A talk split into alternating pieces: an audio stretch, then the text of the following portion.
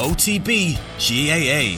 One of the fathers was milking the cows at half six or seven on the, on the, on the Monday morning. They started crying that we'll just have to win in the county final yesterday. Subscribe to the OTB GAA podcast feed wherever you get your podcasts.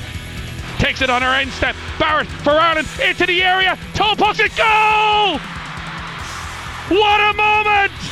Maybe the moment of a lifetime for Amber Barrett. And how appropriate that it's the woman from Donegal who gives Ireland the lead at Hampden Park. Yeah, I think like the last few days have been very difficult for me. Um, it's hard to be looking forward to a game with Ireland, a World Cup playoff, and you know a, a place very close to my heart had gone through such a tragic, tragic moment on Friday. Um, I was with my parents when the news came through, and you know I looked at my mum, and like my mum was raised in Creeslough, so it, was just one of those things like you're just like you know what's going on, and you're you're waiting to hear news and everything, and then obviously the news came through, and day by day it got worse, and I just today is just dedicated to everybody in Creeslough, to the to people who lost their lives, to their family, friends, everybody affected in some way. But there's one thing about Ireland, there's one thing about Donegal is that sense of community and tightness, tight knitness, and I think we certainly had it here. We came together when we needed to, and this is 100% dedicated to Creeslough, to Donegal, and to everybody, my mum and dad as well, because I wouldn't be here without any of them. This Irish team have come out. They've really wore their heart It's on their done. sleeves and they've done it. History! History is made by the Republic of Ireland. They are going to the World Cup Finals. I'm honestly speechless. I mean, we're going to a World Cup. It's it's what dreams are made of. I'm very proud of the girls. We dug deep tonight. It's it wasn't pretty, and we don't play a pretty style of football, but we got the job done, and, and that's all that mattered tonight. I mean, it means the world. Honestly, it's it's a dream come true for me. This is what I dreamed of as a kid. Um, but more importantly, what it's going to do for women's football in Ireland. Um, for all those young girls and boys watching tonight, for them to, to dream of putting on a, an Ireland shirt. But yeah, it, it means the world. Um, I'm very proud, and the fans that came out tonight, thank you. Um, that was for you. That was for my family. It was for my dad, who's not here today. He'd be very, very proud. So um, No doubt. yeah, I am. I'm very happy. Emma Byrne is in tears. I can't believe it. Enjoy every We moment of this. finally did it. We finally done it. Literally, I think it's it's every game and every campaign we go to. Emma's name gets mentioned every time. Um, what she's done for us, everything in the past, everything that she, that you built up confidence, confidence in us to be and to have and to never give up. It's it's what she did. She made, literally made us believe and take no shit from anyone. Literally, that was it. You said take no shit.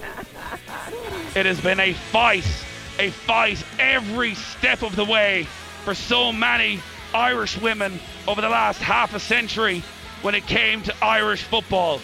Scrapping, been turned down, been pushed away, been told what they couldn't do. Well, this group of players said enough is enough.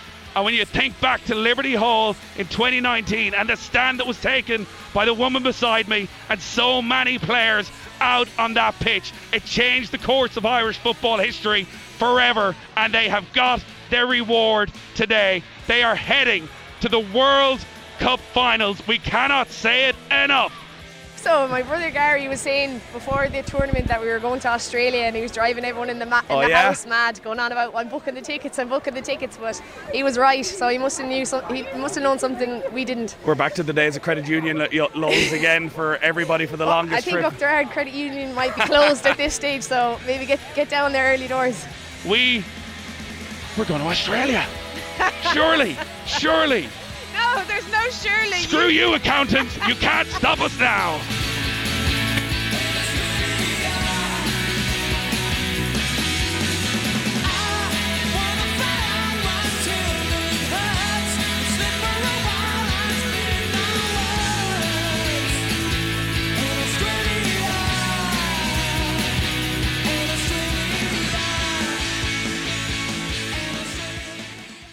All right, are, are we all going to Australia? Is that is that it? Yeah. Uh, It's official company policy, Jar, I think. well, I think um, Nathan arrived into work to find the accountant sitting there in his desk, looking up at him with the, the glasses perched, kind of like, "You summoned us. You summoned us." Would it be a slight letdown if we end up in New Zealand for our group games? Oh, well, that would be a disaster. I, I like it was never mentioned. I, I hadn't paid attention that it was actually joint, and then you're like, hang on a second, there's only a certain number of qualification places up for grabs here, and then it's like, I, so we could be in New Zealand. Mm-hmm. Can we not fix it? That- Pop that off. we're definitely Is New Zealand that Beach. bad? I've never been. Well, it's just not like this overwhelming surge of Irish people who are like already, you know, It's going to be very. beach. It's going to be winter, like you know. So you almost you, you can avoid winter slightly better in Australia than you can in New Zealand. I, the winter in Australia is not the same. Yeah, you know, like, well. you watch those early. We get up early morning to watch those Tri Nations games as they used to be, and it's like, oh, glorious baking sunshine. Everybody seems happy, and then it's like, you know, Connacht. Yeah, Connacht had a bad I day. think yeah. Galway is the the measuring stick every time. or, for or. North Donegal. Uh, it's definitely. Uh, anyway, yeah, you were listening there to a montage uh, which suitably captured the spirit of what happened when Ireland qualified for the World Cup for the first time since 2002. You heard goal scorer Amber Barrett in the commentary montage there. Ex Ireland skipper Kenny Cunningham says he was wowed by both her goal and her comments after the game he, uh, with the lads in the news round on Wednesday night. Have a listen.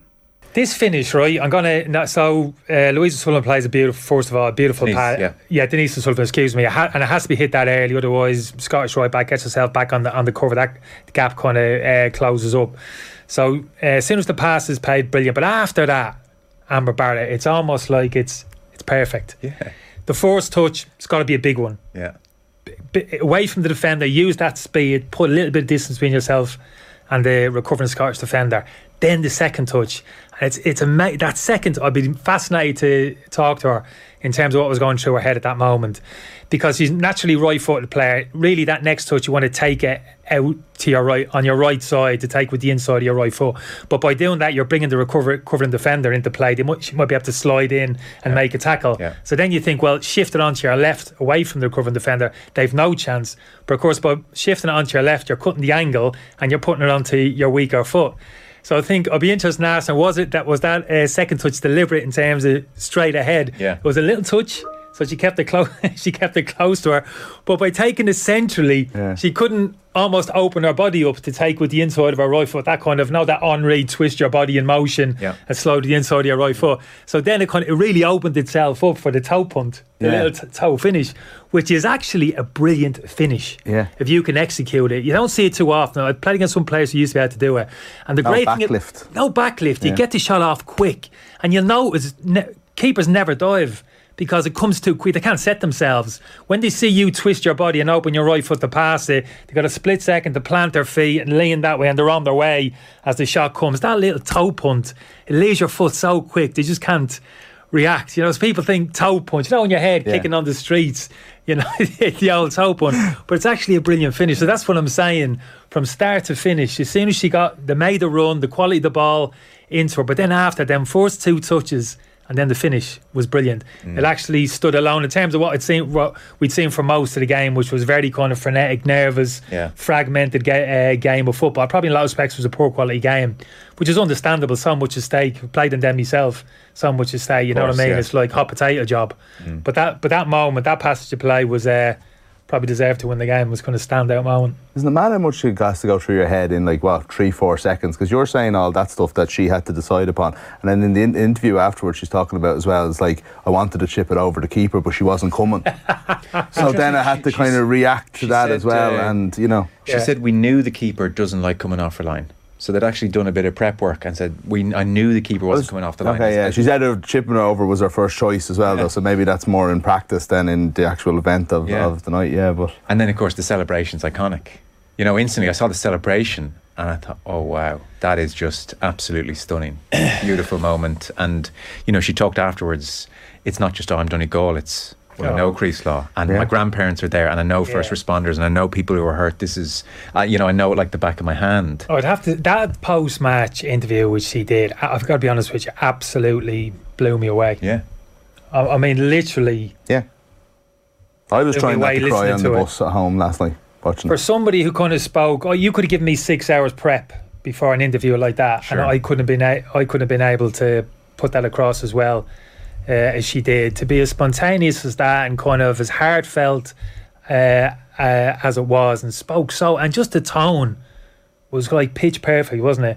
In terms of explaining how delighted she was, in terms of the moment, what they'd achieved as a team, but also kind of marrying that up with kind of sadness, not really sadness, because kind of Devastation. devastation really at, at what you know had happened a few days previously. I just thought it was like it was almost like a, it was it was beautiful moment, like you know, Really beautiful. We've spoken to Amber a few times in the show. She's playing her football in Germany, and, and anytime she speaks, she's very interesting, super intelligent.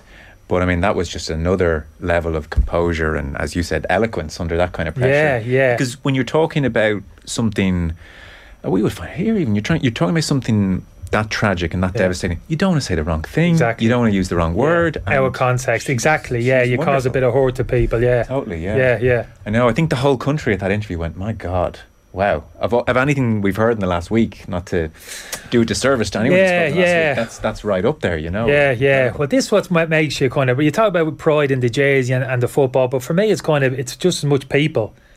Pride in your own. When you talk about pride in your own uh, people, you know this thing.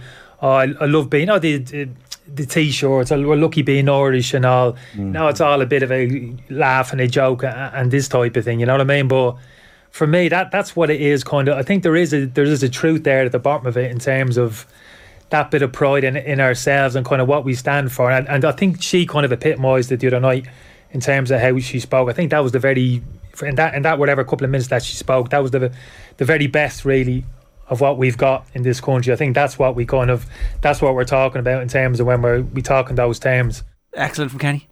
Um, I do think the the post match, like apart from her incredible uh, ability to capture the tone, I've actually never seen anybody describe the thought process, the speed of the thought process, and reveal so much in like a split 2nd My brain works at such a high level. I'm able to remember everything that I was going through as I was creating this moment of history, and I'm going to explain it all to you perfectly, no perfect, while I'm still sweating, having just won a place in the World Cup for my team. You know, That's, that's insane. I was I was blown away by it. As I was saying that to Kenny, and, and actually even Kenny describing it and explaining what she did almost in slightly different terms. You're thinking how much is going through these footballers' heads at, in such a short period of time. When you think about it, when you think back of Amber Barrett's goal, it's three touches.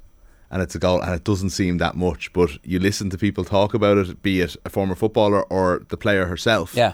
And you realise how much goes into that. One other thing that struck me that I, I meant to keep I keep meaning to bring up over the course of the week is um, uh, her interview and Courtney Brosnan's interview. They had done all the work. They had watched all the videos. It had been ingrained in them. Oh, they the knew keeper doesn't exactly. come was the one keeper doesn't come out. We'd, that we'd seen that. It's We'd seen the yeah. video, and yeah, I knew where she was going to kick it. It's like it wasn't. Uh, oh, I looked at her body. I sized her up. I used my instincts. It was like yeah, we'd done the work, which suggests the coaching team are on it. And the players are buying into that and have bought into that obviously for such a long period of time. You know, you don't have your five successive clean sheets against teams ranked higher than you if you're not um, fully bought in. But like, it hasn't always been the case with Ireland teams where we were doing the work, where we're, where the, the lads are watching the videos. Where you know, uh, there was one story one time they were getting the DVDs and they thought this was too much. They have to have to watch a DVD now. I have to take, I have to open it up and take it out of the thing, and sometimes it's it might be scratched. It takes ages. Uh, they're all doing their work, which I like. Well, look, even if it is ingrained in your brain, if you're Amber Barrett, you still have to show remarkable composure when you're played through. Like Denise Sullivan's pass is remarkable, which gives us a chance to take that first good touch to actually put herself into a position to get to the edge of the box.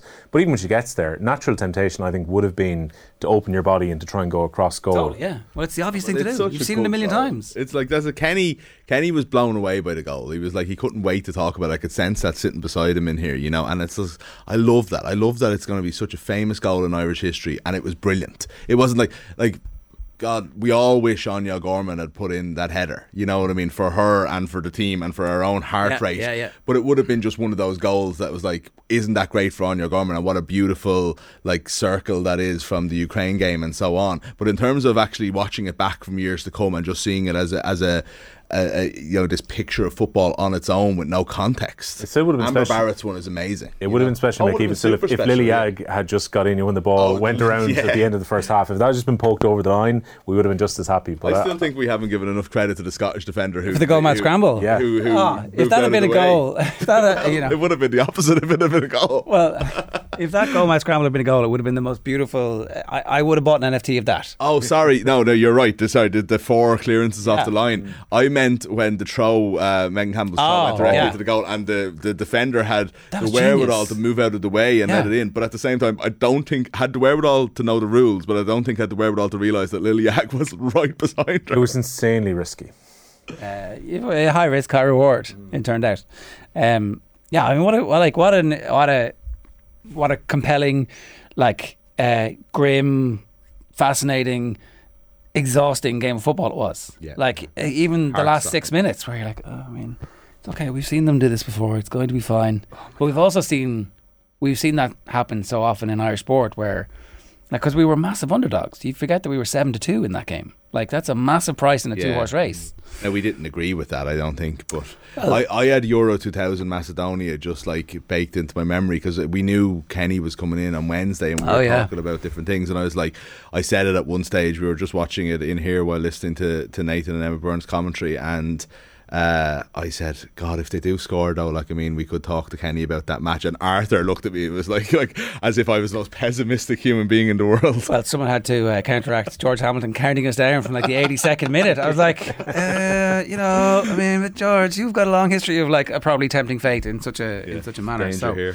Uh, right, Áine O'Gorman, obviously, as we've been talking about, uh, it was her first competitive international in almost a year in Tuesday's win, and the veteran Peamount player spoke with Kathleen McNamee on this week's COYGIG Pod. Have a listen to that. Um, not really. Obviously, I haven't played a competitive game since November last year. Um, yeah, so only a couple of days before the match, I kind of got an inkling um, that I'd be involved. But I always said that I was there for the team and ready when when I'm needed.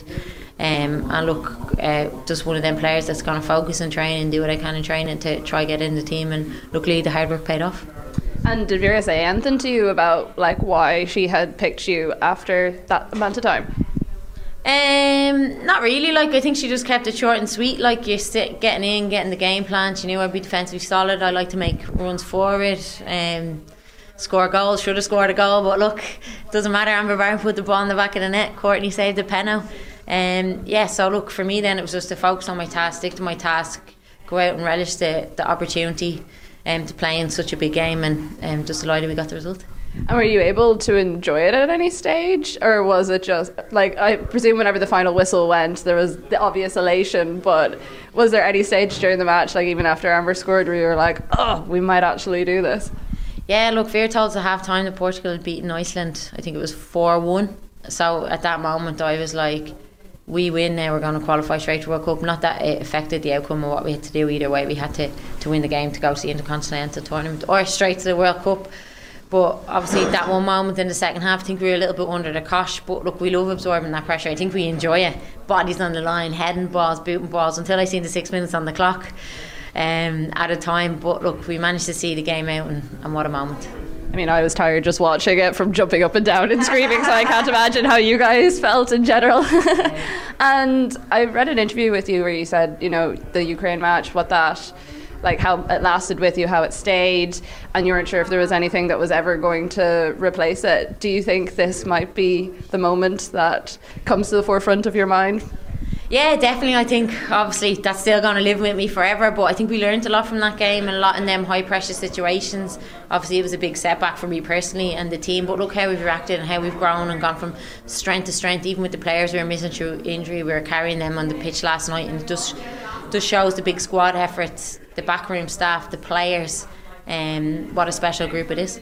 Because that has kind of been all the talk this week in the lead up is mentality and how I, you can easily see the growth in the squad over the last couple of years. What for you was the moment where things maybe clicked a bit and you were like, oh, mentally we're in such a different space and we're we're going to do this. We're we're a lot better. Um, I think obviously after the equal pay deal, um, and then we played Australia in a friendly, and then from them I think we really kicked on. Obviously we played Sweden in the first game of the campaign at home, lost one 0 put in a good performance. We're probably a little bit unlucky towards the end. Went away to Finland, got that two one result. I think from then we've just kicked on. And obviously, this is great. We've won. We're going to the World Cup, but there is also the domestic stuff still ongoing. How are you feeling about the end of the season? Yeah, look, I think it's amazing the position that obviously Peamount are in at the moment. There's four teams in the in the title race. Um, look, it's exciting, and I think it's great for the the league at home. This. Yeah, so that was Áine O'Gorman talking with Kathleen. Uh, also, Emma Byrne and Karen Duggan were on breaking down the victory over Scotland. It was a, bumper edition of the COYGIG Pod, which is also available to listen to now. If you want a bit of joy in your life, then listen to that show. It's all thanks to our partners at Cadbury, and we're supporting Irish women's grassroots football. The COYGIG Pod are giving away all the net profits from our most recent Cadbury Roadshow in Vicar Street. Over the next few weeks, we're going to be giving you an opportunity to win a thousand euros worth of equipment for your local grassroots adult club. For your club to be able a chance to win, just contact the pod with your club details and contact information by emailing the COYGIG Pod at offtheball.com. The COYGIG Pod at offtheball.com. T's and C's apply. You can head over to OTB Sports for more. Can I just say one thing about Áine O'Gorman before we move on? I did a, um, a women in sport panel with her. It was with Jenny Murphy and Carla Rowe and Áine, and it must have been must have been five years ago. It was at least four, right? And she was retired from international football time. She had hundred caps. She was a legend of Irish football, and she was that almost not the first generation, but you know, like the the the kind of still a pioneering generation. Yeah, yeah. And she was one of the legends of. But it was behind her, you know, and we talked. She she's still playing for Peamount, obviously, but we were talking about her career in the past. She was, you know, and when you think about what she's done since and how she was there in the 96 minute on uh, on, on Tuesday night, you know, and she was brilliant. I thought throughout. Obviously, we talked about her missing a chance, and you go to like having those hundred caps, whatever, coming back. The own goal against Ukraine. I don't know if I've ever seen a group of players more disappointed on a sports field, and I think angry with themselves as they were two years ago, and to then qualifying for the World Cup, being there, playing for the first time in a year, and playing the ninety six minutes and being one of Ireland's main players. It's just a, it's a great story. It really is. Like Yeah, but the, and there's a lot of those stories in the squad. Like yeah, there is. um, and the collective adversary uh, adversity that they've come o- overcome, like the, you know, the Liberty Hall, the tracksuits in the um, in the airport, like from No. there to here. You know really struck me, Jerry? I saw someone had a picture up of Liberty Hall and then a picture of the squad the other night. And just when you pan across, it There's was loads like, of them. It was like Emma Byrne was on commentary with us. I think Stephanie Roche was on commentary TV. on the TV. Yeah. And then the rest of the players were all still involved with the squad that Yeah. were on the front row there. So it just goes to show how many of them still have the scars of five years ago and all that and coming through it. And how much of a motivation that must have been for this campaign to finally get to a final. Yeah. Um, it doesn't feel like they're ahead of schedule, but they probably are a little bit ahead of schedule. Like we beat teams who were higher ranked than us in the group. We beat a team who were higher ranked than us in the playoffs, and that's the bit where we're still on the upswing of this. And so the next Yeah. Four, six years should be pretty good. Of the European teams who qualified, most of them are in the top 10, and then you've us on 24. Now we So need to show some young centre backs. Well, that's what I was going to say. At the same time, there is a moment for this team Totally. while it still has is it, Lee 'cause- Fahy and Louise Quinn and and, and and and these guys like that are just sort of like that.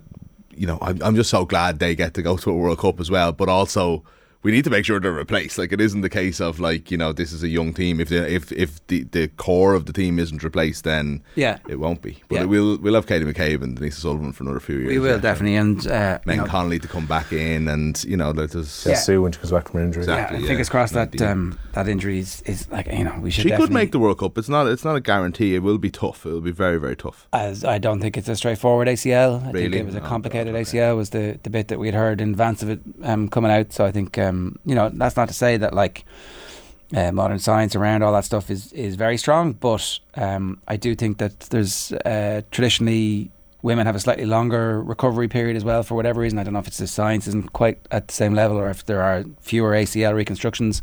You should have a conversation with Kathleen McNamee about some of those things. It blows your mind about the uh, so much of medical science is geared towards a man's body and just. Uh, for example, this is mad, right? And, and I think Kathleen's going to talk about this on a, on a COYGIG podcast at some time. And I don't know if people know this, and they, maybe they do. Maybe it's common knowledge, and I just didn't know. Women um, have a huge proportion of heart attacks undiagnosed because they don't suffer the same symptoms as a man, and medical science and practice only recognises male symptoms of a heart attack, which is the pain down the arm and so on. And so doctors don't recognise women having heart attacks. And you can imagine if that's for heart attacks for 50% of the population, what sports science and injury is. So there, anyway, that's a, a, a, a huge tangent there. Apologies for that. But uh, it was just something that blew my mind when I spoke was speaking to Kathleen recently. Don't you have a whole slot for tangents, Mick? Isn't there a Oh, we missed it this week, so you have to Did put it somewhere. Okay, right. uh, no, and uh, they've done loads of um, stuff already on COYGIG about the propensity of footballers to suffer injuries while menstruating, and like the, high, the there's a massive spike, and so certain clubs like Chelsea, for example, are taking this into account when it comes to training, but other clubs are like. uh, I'm not sure about this. I need to know a bit more. It's like, well, maybe you need to uh, catch up on all that. So anyway, five three one zero six, the text number if you want to get in touch. That is part one, celebrating the fact that we are going to the World Cup. How many of us think could fit in a plane to Australia? Are we chartering? Yeah, it depends what hour plane. part of the plane we're in. We're back after these. Right, you're very welcome back to uh, part two of some of the best stuff that we put out over the course of the week um, on OTBAM, which is the morning sports breakfast show here on Off the Ball. We pay tribute this week to the Tipperary hurler Dylan Quirk, who passed away after taking ill on the field of play while playing for his club Clonulty Rossmore during their county senior hurling championship match against Kilruane MacDonagh's. His teammates John O'Keefe and Jimmy Marr joined myself and Shane Hannon in studio earlier this week to talk about their friend. In Jimmy's case, his um, his housemate, and uh, John explained why Dylan was a leader both on and off the field. He's only 24 years of age, but he uh, he just seemed to be a pillar of, of sense from, from a very early age, um, and that was on, on the field, but as very much so off the field. Um, heavily involved in his family business, uh, just a decent guy, always organising stuff for the club or for his group of friends. Um, and yeah, I suppose no matter the age gap, I think that's the big thing about him. He's friendly with the older generation of lads, and he was able to mix it with the younger guys as well. Uh, and everybody was just so fond of him. Jimmy, you were a teammate from underage as well, were you? I wasn't. I was actually. I'm a few years old. I'm 28, so he's 24, and I actually moved to Boston. So I didn't hurl with him until about three years ago, really. Right. But the minute I came back, like he just, you were welcomed straight in by the whole club, obviously. But Dylan, especially, like he'd be driving you on the whole time, and he was the one that he'd make you go to the gym with him. He'd make sure you're eating properly. He'd ask me if I'm sitting down at home. He'd come up and he'd say, "Buttons, are you after eating, are you?" And if I say no, he'd make sure get that into you now, and he'd there'd be shepherd's pie in the fridge and all this. And he'd make sure you're eating. Then he'd tell you go up and weigh yourself and all this. Like he's just, just really look up to him, and he's such a good fella. Like You have to have the, the strength of character and personality, uh, emotional intelligence, the, the people would call it, to be able to carry that off. Where you're like, I'm just back from Boston, I'm, I'm going to do what I want here. Yeah. And some young fella's coming up and saying, Are you eating? And you're like, Actually, you know what? I'm going to listen to this guy. Yeah, exactly. It's it's just I lived with him there for the last two years, so he was just like he was what twenty four, I'm twenty eight, and like it's amazing just how you'd look up to someone four years younger and younger than you, you know. Yeah. That seems to be what you were saying, like your your experience. Yeah. You know, you've, you've been around, you've seen everything. Yeah, um, yeah, he's eight years younger, nine years younger than me, and I still like if if Dylan arrives onto a train session, the ante is up straight away. You know, we obviously he's gone with tip for most of the year, uh, and then arrives back, and straight away there's a ten percent increase, twenty percent increase in training, and if Dylan says something, players listen, and I'm talking about from thirty five years of age down to eighteen years of age. And it, was, it wasn't even just at, at the age of 24 he was doing that because I, I remember um, the, the, the photograph of himself and, and the famous Joe Hayes after the was the 2018 Yeah, 2018 final? final, yeah. and like he scored a couple of sidelines in, in that match as well and he was he was probably only about what 20 or 20. 21 20 so like he was leading from a, from the very outset of him breaking into that senior club team Absolutely, Shane. We wouldn't have won that that year, that county final without Dylan. He was the main man at 20 years of age, and it never fought, like never shook him or he that responsibility on his shoulders. He just took it in his stride.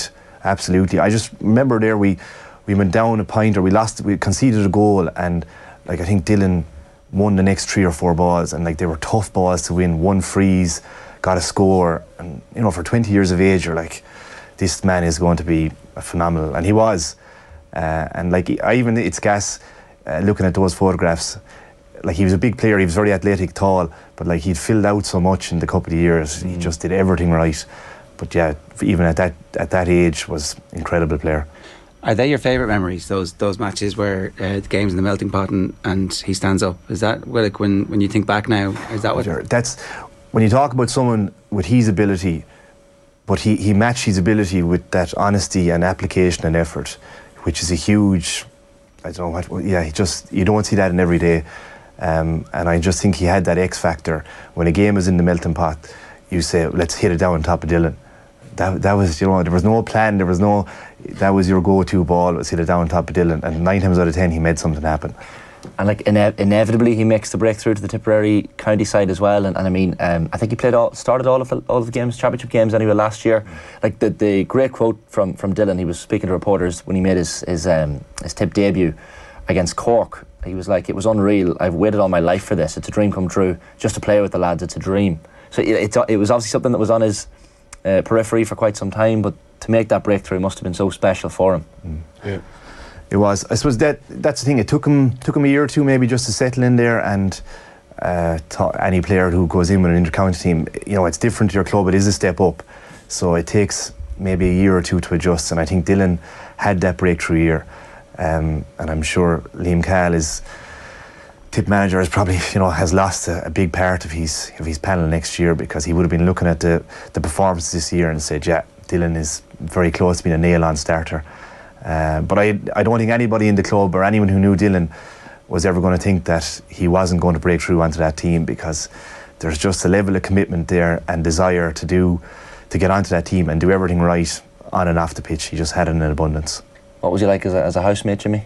Did he oh, clean he up? Some crack now, yeah. he was, uh, he was just different. Like I don't know, it's, just a pure messer, really. Like that's I think that's why we got on so well because I'm a bit of a messer as well. Like. But, like just one story say we used to go golfing say in the evening or whatever and um, Paddy the neighbour across the way came over and he says I'd like Paddy used to be he used to love Dylan like anytime Dylan come out of the house Paddy'd be straight over talking to him he's mad to talk to him or whatever but we went golfing anyway one evening and Paddy came out and he caught us and he goes I want to I'd love to play around with you or whatever and Dylan messing like me and Dylan were kind of half messing with him and Dylan says you can play with us if you want, Paddy, but I'm playing off two and Jimmy's playing off five. and Paddy was kind of he's kind of scratching the head, but he said he still wanted to play or whatever. But um, he said he'd play with us two weeks later. But he came up to me two days after Dylan passing. I I came out with a home house or the house in Thurles, and Paddy came across and he goes. Jenny, Jimmy, I'm so sorry to hear. I'm so sorry to hear like this. We're, and we were meant to be playing golf next week, and you, you were playing off five, and Dylan was playing off two. He says, and uh, I was, I hadn't, I had, I didn't tell him at the time that we were only taking rip, taking the rip out of him because I wouldn't hit the ball out of my way, and Dylan, Dylan was only kind of getting lessons at the time, so he was only getting a bit better than what he was, but. I met Paddy a week later and I told him we're only messing with him, and so. He finally found out. Yeah, he finally found out we're only taking the rip. Um, Jimmy, how how do you make sure that the memories that you have stay fresh? How how do you keep um, how do you keep Dylan part of your life? And because in Ireland, I know we, we had this conversation very recently with um, Brendan O'Duffy about his son Ogie. He's written a book about him, and he found the whole experience to be very worthwhile, but also difficult at times. And I, I was making the point that like we're great at funerals. Uh, the whole the whole country Yeah. was obviously shocked by what happened and paid loads of attention. And then you guys went back to the kind of the cadence of the season, playing matches. But after that's over, then the winter's very long. I'm sure you want to keep his memory alive by just talking about him. Yeah, like there's so much, like you can only say so much on air. Like there's so much stories to tell, and like all your friends are there for you the whole time. Our club has been so good. Like our club has been unreal. So like, we're lo- we're all actually going away. We're going away to Killarney in a few few weeks' time. The whole club together. So that's going to be like, what can you do? Like I don't know. You just have to get on with it, really. Like Yeah. tell tell stories about him and visit his grave and maybe go up and visit his mother and father and Shannon and Kelly as well, like you know. Yeah, I'm sure for them it's it's terrible. But John, that that is one of those things that like um, sometimes we can shy away from speaking about people, particularly who whose lives are cut so tragically short. I I don't know. Maybe the right thing to do is just keep talking and like you know. Yeah, I, I yeah, definitely. I'd have to agree. Uh, like we can't, as much as we have to move on with our life. Like every time we go back down to the, the training pitch, we remember Dylan. Like every time we tug out, we remember Dylan. So he's always going to be a part of our life. We're, we're, he's never going to be not. Uh, and that's the same for, for Dan Hazel, Kelly, and Shannon. Like they have to try and get on with their life as best they can, but they've lost somebody very special to them. Yeah. Um, but there's no point in shying away from that. Like we, you know, we'll try and support them as best we can. I just think they've been wonderful the last eight or nine, ten weeks. I think they've been just brilliant, um, and they've got huge support from the club, and we'll continue to support him as best we can. But um, I've never been as proud as I mean, you're always proud of your club, Clonoulty Rossmore, but I've never been as proud of them as I have been in the last 10 to 12 weeks. We've, they've just been immense. Um, Derry City renamed the Brandywell there. Ryan McBride, Brandywell. Uh, it's very early on, but like naming something locally in his honour might be something, some way of kind of just keeping the conversation going. Yeah, and I'm and I'm sure those conversations are happening in the background. I'd be surprised or not. You know, he's his uncle is, is chairman at the club, Andrew Friday, um, and Andrew's been a wonderful chairman and uh, has been a real leader since since Dylan's tragic loss. So.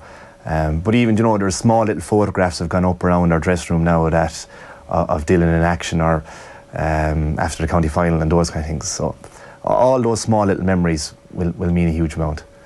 How were the weeks after in terms of actually getting back on the field and playing matches? What was that like?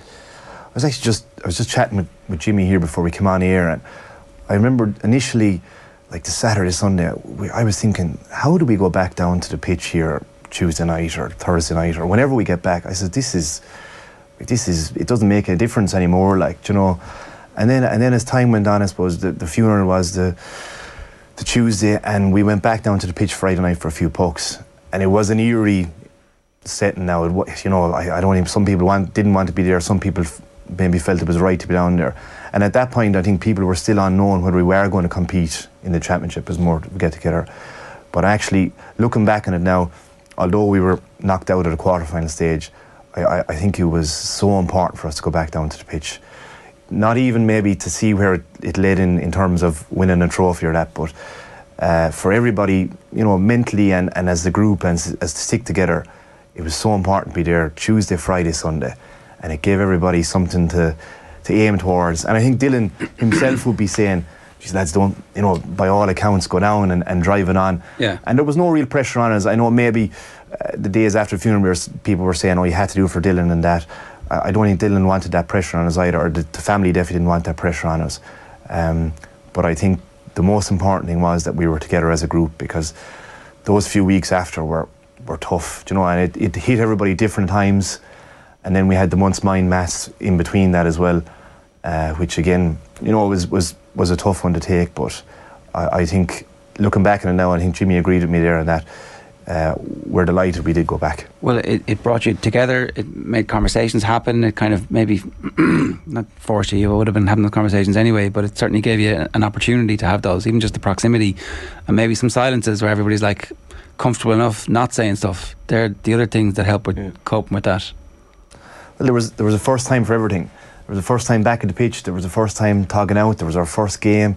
There was our first time back in Semple Stadium. All those milestones had to happen at some stage. Yeah. You know, so, um, and, I, and I must give credit to our, our management team as well, who are all in-house, uh, in-house men that we've recruited, and I just feel like they had they over managed the whole thing brilliantly, and like Declan Ryan, who's obviously an uncle-in-law of Dylan's as well, is so close to him, and like Declan found it extremely tough, but still led from the front. John Devan, Jason, and, and Anthony Roach were just fantastic to, to keep the group of players together.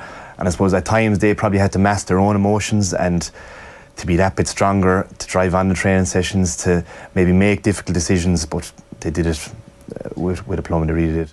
You've been listening there to John O'Keefe and Jimmy Marr, who were teammates of Dylan Quirk, who passed away uh, tragically young on the field of play, while, uh, as the lad said, doing what he loved. Um, I think talking about your friend who has died tragically young is incredibly difficult, and I know the two lads were anxious to uh, carry it off properly and to make sure that they they sounded the right note. But like, I hope anybody who listened to that got a sense of who Dylan Quirk was as a fella because he seems like a great lad, and the two lads certainly carried that off perfectly.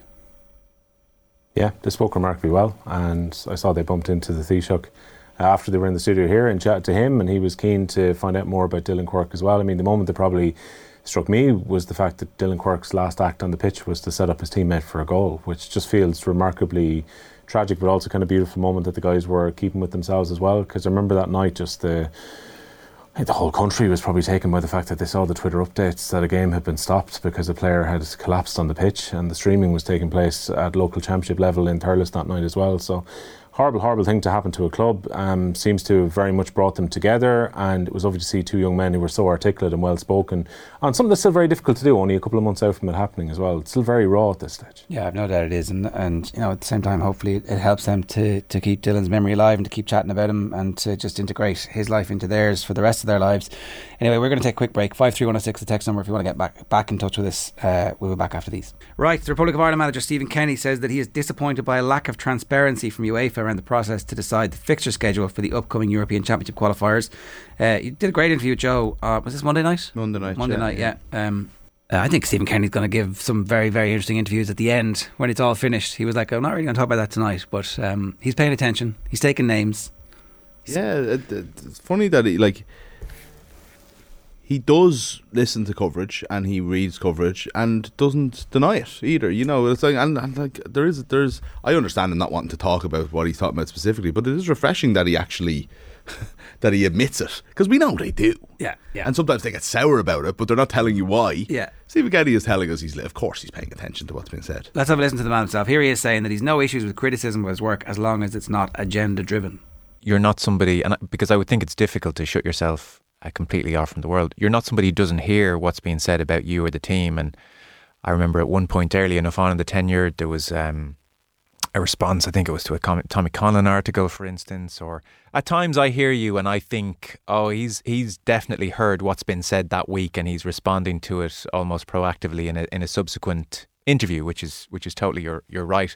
I don't have the suspicion you you try and block yourself away from the criticism that you do hear it, you do listen to it.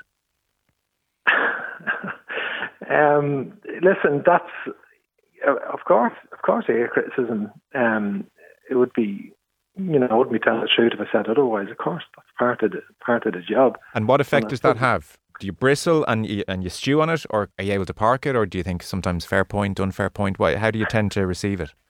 No, I'm all right with with criticism. Actually, I'm, I've learned like when I early in my management career, I, I probably struggled with it. Um, I'm I'm all right with it. I'm, I'm I can handle criticism okay, you know, but I just don't like agenda based criticism, which there can be plenty of that at times. And uh, And what's the what's don't- what's the agenda? well, uh, I'm not discussing that now, but certainly um, that's that's what I don't like. But I, I certainly, um, or I don't don't listen to. Right. But that criticism is all part of the job, and I've no problem with that. That's a senior international manager. It comes with the territory, and it comes with the territory in other countries, not just Ireland as well. It's, that's that's part of the job. So I've, I've no no uh, no problem with that. Okay, so the agenda criticism is clearly something you feel is dishonest in its motivation. Uh, you know, I'm not really willing to discuss it any further. You know, I think that's that's I've said what I've said. Okay, no problem. You switched in uh, June to 352, 532, whichever way you want to split it, given the way a game is going, and the split strikers up front. Do you feel that's the right formula now for the team heading into the qualifiers? You feel settled on that, or, or is that very much subject to change given opposition and, and various factors? Yeah, we. I think that we're clear that we're playing with three, three defenders. I think uh, you we've got the options to to play between three five two and three four two one. Really, are the two systems that we. You know, it's not like a club side where you can have a lot of systems and you can work on everything every day, and so you try to minimise the changes really because the, the time the time you have with the players is sometimes in the windows, obviously we've had three game and four game windows is minimal. So it's important to, uh, you know, from our point of view, it's important. Really, we've been working between two systems over the last year and a half, and um, we've been working with on three five two for in training at times um, before we, you know, sometime before we before we played it against Scotland Right. and um, so uh, a lot of our strikers maybe Sue, Sue playing in, in in the front too, um, like Michael Obafemi and Troy Parrott, for example. Recently, they've linked up well in some of the games, and um, Chiedozie Ogbene, of course, is you know really excelled in in the he's a right you know traditionally a right winger. He excelled in, in the in the three four two one system. That's where he really excels in as a as a winger, and uh, he's come in and had a tremendous um, effect. Really done done really well. But obviously he's adapting this year. He had been playing right wing for Rotherham, and he's playing centre forward now, so he's adapting to that position. Scored a few goals. That's another good option for Scott Hogan and Callum Robinson. Callum Robinson had, you know, a brilliant window in October where he got, got five goals, and he followed that up with a, a goal against Luxembourg as well to, to six goals. But then had a period out of the team at West Brom, which ultimately has led to him moving to Cardiff to get regular football. So we need players playing regularly, and that's that's that's another thing that we learn. You know that not that we've learned; it's always been the case. Obviously, you want all your players playing. That was Stephen Kenny. The full interview you can get on the OTB football feed. Um, like, uh, you know, uh, what, the the various agendas that are out there are uh, fairly clear. You can you can break them down into the. You can you can see them. uh, You'll you'll see them on the YouTube comments of any piece that we've ever done with discussion of Stephen Kenny. It's like, oh, he never managed at the right level, and so therefore he's not qualified to manage this team. Oh, we need to get results, and so therefore uh, he's not getting results. He needs to go. And then the last one is like, you don't know what you're talking about. You you just love him because I don't really know why. What's the like? Uh, my view is that it football needs a plan that's a long term plan that's based around creating a style of play that suits our available talent pool. Building the talent pool as wide as you possibly can, supporting the domestic league so that if someone doesn't make it immediately in the UK, there is a fallback position, or or beyond, or uh, Italy as it turns out, or Belgium or wherever. So there's a fallback league where you can be a late bloomer in your 22, 23, 24, and still play international football. That's like that's my agenda. When it, like that's what I think we should be doing, and I think if Stephen Kenny can pull off what he's trying to do, it's going to be a massive shot in the arm for people who are football people in Ireland, who, let's face it, get looked down on by the vast majority of football fans in Ireland who are Liverpool fans and Man United fans or Celtic fans first before they're a League of Ireland fan. And we know the reasons for that. That's like, and, and that's what you're battling against. But if you want your football industry to be self sustaining and to be creating talented people, talented administrators, talented managers, then this really needs to work. Because if it doesn't, there's going to be an immediate overreaction, like there always is. Yeah. And people be like, oh, no, not, no one suggested uh, manager X, Sam Allardyce or whoever. No, you didn't. But like, where's your list of like who's next that's actually going to be able to know fully, intimately the best players in the league and the best players in the lower divisions? Yeah. And it'd be nice if so much didn't rest on the be. senior men's international team because so much of what football in this country needs to be, and well, it's not cliche to say it needs to be grassroots up. We need to, and we are. There's lots of restructuring going on, but we need to start producing players again. There's the senior manager can only deal with what's there, you know. So absolutely, it can set a tone, and it can. And look, would we all like results? Do we get annoyed at matches like in, during the Armenia game, like even just a few weeks ago? Of course, and there does come a point where you know that should be up for discussion. But I think it should be secondary to making sure we get everything right. You know, and as you said, if it isn't Stephen, we'll find out in a few months. I would say we'll find out next November. Then the next person can't be a reactionary appointment back to what we used to do before. It needs to continue the work that's been done for the last couple of years. Because regardless of what people say, I think it's clear that we have made progress and we have developed a new team, and there are lots there, and maybe there's a ceiling. But we don't know yet. We'll find out in the next year. Yeah, like uh, uh, a, a, there's a ceiling for all small countries, right? You, yeah, but maybe there's a ceiling for the development under this manager, is what I'm saying. I don't Oh, maybe, know. I there hope sorry, not. I really do hope not. But there, there could be. Yeah. I mean, yeah, there, absolutely, there could be, and um, maybe he'll take the team as far as he can take them, and that's fair enough. But you pass it on then. Yeah, but if if the agenda is uh, in advance, uh, we can't have this guy for whatever reason because he's he's like come through our system, and our system is so crap. Like, exactly. Well, then it's then we're stuck. We're literally just stuck in this weird cycle of occasionally we might get to a Euros, and in fairness, Martin O'Neill got us out of a group. Like that was an excellent result. That's right on the coattails of the Charlton era, but like No, but we can't keep looking for like who's the out of work manager who's slightly past his best from the Premier League or from the Championship or from Serie A twenty years ago. You know, like as in that's not a sustainable model. That's not going to do anything to grow Irish football. E- Look, even the model has changed. At this stage, if we're trying to attract in a manager who's been managing in the Premier League, the money is not available. It was there for Trapattoni and for O'Neill and Keane, like where you had a private investor putting money in to top up that salary. I think we're shopping at a different aisle at this stage, looking for a manager anyway. Yeah, well, that, that's that's definitely true. Wouldn't it be better if they were coming from our system? Like, Yeah. wouldn't it be great if Jim Crawford was actually the next manager? Like, I don't know if he's the right guy or not, but wouldn't No. it be great if that system was the system that worked? Exactly. Yeah, The- Jason McAteer kind of weirdly put this into the public sphere again this week, just coincidentally talking about something else, and ended up talking about Brian Kerr.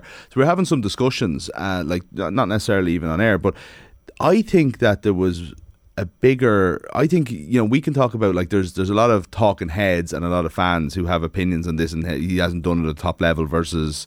Um, you know, I don't know, supporting Stephen Kenny against Stephen Kenny.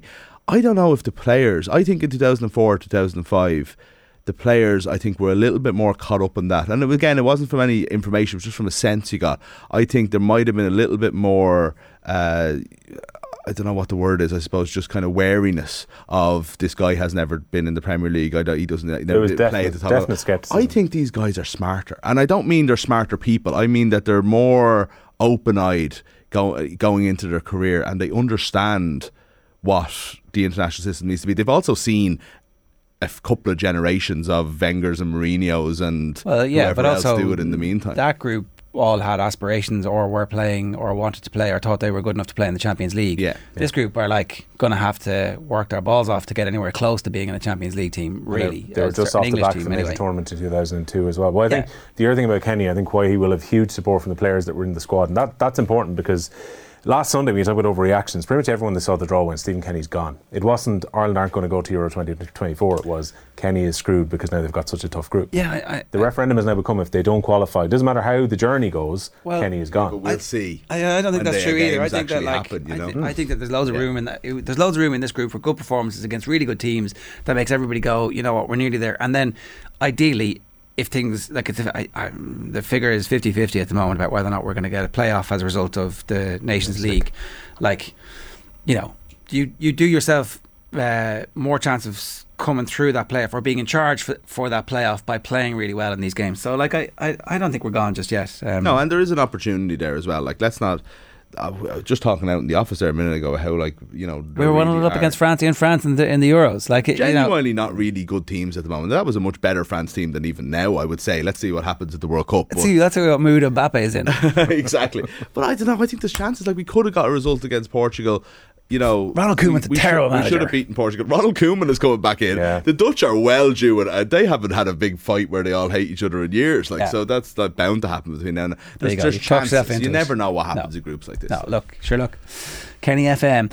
Uh, right, the lid was lifted on one of the great GAA traditions on the football pod this week with club finals in full flow this month. James O'Donoghue, Paddy Andrews, Tommy Rooney discussed the glory of the Monday Club celebrations after winning a county title. Check out Tommy's Instagram if you want more details. Is there a sweeter hour in the year than Monday morning at 11 o'clock after you won a club championship title? I don't think so. If there is, I want to hear about it.